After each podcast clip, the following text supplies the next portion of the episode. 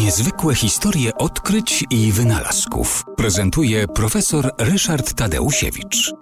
Różnego rodzaju pomysły udoskonalenia e, maszyny parowej nie doprowadziły niestety do tego, żeby można było e, przy stosunkowo niewielkiej wadze samego silnika parowego uzyskiwać w miarę e, sprawny napęd pojazdu, na przykład właśnie e, prototypu współczesnego e, samochodu. Nie wiedziano dlaczego, próbowano doskonalić tłoki, cylindry, korbowody. Tymczasem e, teoria, która otworzyła drogę do współczesnego samochodu, powstała w 1824 roku, a jej twórcą był Francuz Sadi Carnot.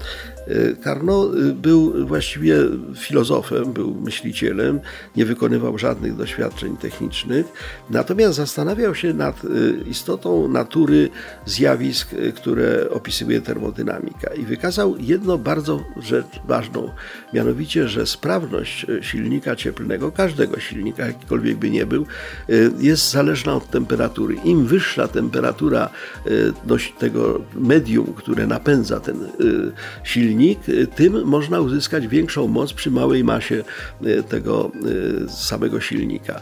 Na tej zasadzie działają współczesne silniki samochodowe, ale również samolotowe, te, które są instalowane w czołgach. Wszystko to, co działa obecnie jako silnik spalinowy, w kosiarce na przykład do trawy, właśnie wykorzystuje odkrycie CD Carnota, że jeżeli chcemy, aby maszyna wykazywała dużą sprawność przy niewielkich rozmiarach, to trzeba ogień rozpalić wewnątrz maszyny.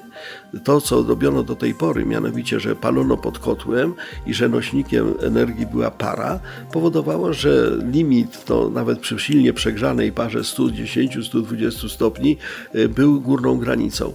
To, co się dzieje we współczesnym samochodzie, e, to jest kilkaset stopni w momencie zapłonu paliwa wewnątrz silnika i wymyślił to Sadi Carnot, przy czym on e, nie wymyślił silnika, on po prostu się zastanawiał tylko nad naturą ciepła ale dał właściwą wskazówkę.